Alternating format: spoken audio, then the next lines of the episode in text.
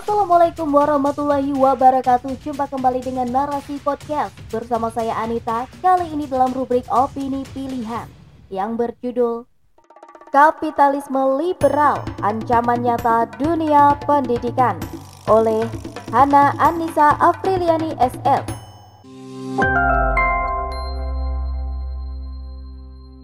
Isu radikalisme tak pernah henti diembuskan oleh penguasa hari ini Aparat kepolisian pun turut mengawal agar isu radikalisme tetap hangat di tengah masyarakat. Salah satunya dengan terus memblow up tentangnya di berbagai momentum dan forum pertemuan. Salah satunya sebagaimana yang dilakukan oleh Wakapolri Komjen Gatot Edi Pramono yang dalam momentum tahun ajaran baru kemarin menyampaikan bahwa perguruan tinggi perlu meningkatkan kewaspadaan dari pemikiran dan gerakan berbasis kekerasan terutama yang hendak menggulingkan pemerintahan. Menurutnya, gerakan tersebut lahir dari paham keagamaan yang salah seperti ekstremisme, intoleransi, hingga terorisme. Langsir dari humaspolri.co.id. Persoalan radikalisme seolah menjadi masalah serius di negeri ini, sehingga negara benar-benar menggalakkan opini deradikalisasi lewat berbagai lini, termasuk lewat kanal-kanal media massa radikalisme dianggap sebagai ancaman serius bagi masyarakat, terutama bagi dunia pendidikan. Benarkah demikian? Sebelum menghakimi, sejatinya kita perlu kembali meluruskan persepsi soal makna radikalisme yang sebenarnya.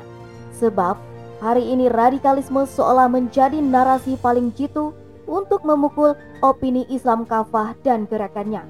Lihat saja bagaimana Wakapolri menegaskan bahwa gerakan radikalisme menginfiltrasi dunia pendidikan lewat kegiatan-kegiatan keagamaan, masjid-masjid kampus, dan penyebaran buku-buku.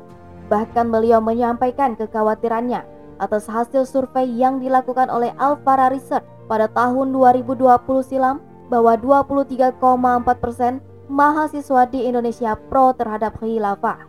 Jelas semua itu mengarah pada semua sentimen agama, seolah-olah radikalisme berkaitan erat dengan aktivitas dakwah dan masjid. Lebih jauh lagi, khilafah yang notabene-nya ajaran Islam dianggap sebagai produk pemikiran radikalisme. Maka ketika ada mahasiswa yang terindikasi pro khilafah, langsung dianggap radikal dan layak diwaspadai. Dengan masifnya opini radikalisme di tengah masyarakat, Islamofobia pun menyeruak. Umat Islam sendiri takut dengan ajaran agamanya mereka akhirnya menganggap cukup menjadi muslim yang biasa-biasa saja. Tidak perlu kafah karena itu adalah ekstrim bin radikal. Bahkan mereka dibuat bangga dengan label moderat ketimbang radikal. Sebab moderat ditancapkan di dalam mindset umat sebagai muslim yang baik, ramah terhadap nilai-nilai barat dan toleran. Lain halnya dengan radikal yang sengaja distigmakan negatif dan layak dijauhi. Sangat disayangkan jika isu radikalisme kerap kali disandingkan dengan agama, khususnya Islam. Karena jelas hal tersebut sangat menyesatkan pemikiran umat. Padahal memang sudah kewajiban setiap muslim untuk berislam secara kafah, taat secara totalitas terhadap syariat Islam. Sebagaimana Allah berfirman, Wahai orang-orang yang beriman, masuklah kalian ke dalam Islam secara kafah, dan janganlah ikuti langkah-langkah setan karena sesungguhnya setan itu musuh yang nyata bagi kalian. Tafsir Quran Surah Al-Baqarah ayat 208 Jadi, menganggap seruan menegakkan khilafah sebagai seruan radikal merupakan fitnah yang sangat kecil karena sesungguhnya khilafah adalah bagian dari ajaran Islam, institusi warisan Rasulullah Shallallahu Alaihi Wasallam. Bahkan tegaknya khilafah menjadi mahkota kewajiban bagi kaum muslimin. Mengapa? Karena hanya dengan khilafah syariat Islam dapat diterapkan secara sempurna. Misalnya, hukum potong tangan, kisos, membayar diat, rajam, cambuk, dan lain sebagainya hanya tertera di dalam Al-Quran tanpa implementasi nyata. Sebab sistem Islam tidak ada di tengah-tengah kita.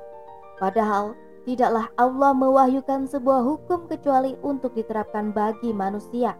Ingatlah firman Allah Subhanahu wa taala Apakah hukum jahiliyah yang mereka kehendaki dan hukum siapakah yang lebih baik daripada hukum Allah bagi orang-orang yang yakin? Tafsir Quran Surah Al-Ma'idah ayat 50 Oleh karena itu, tidaklah bijak menyematkan label radikal kepada kaum muslimin yang berupaya menerapkan syariat Islam secara totalitas dalam kehidupan dengan bingkai khilafah Islamiyah. Sungguh, umat harus menyadari bahwa ada upaya pengadangan terhadap kebangkitan Islam.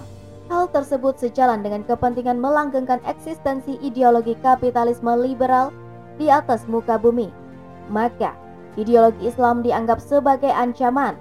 Oleh karena itu, umat harus memahami ancaman sesungguhnya terhadap dunia pendidikan hari ini bukan Islam, melainkan kapitalisme liberal.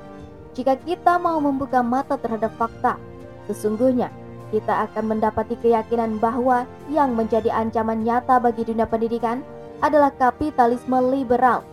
Karena sistem inilah dunia pendidikan berselimutkan problematika. Betapa tidak, generasi muda yang semestinya dididik untuk menjadi generasi bertakwa, berkepribadian Islam, dan menguasai iptek kini dikerdilkan sebatas menguasai iptek saja. Itu pun minimalis karena yang menjadi orientasi sistem kapitalisme adalah menjadikan output pendidikan sebagai kaum pekerja yang menghamba kepada para kapitalis.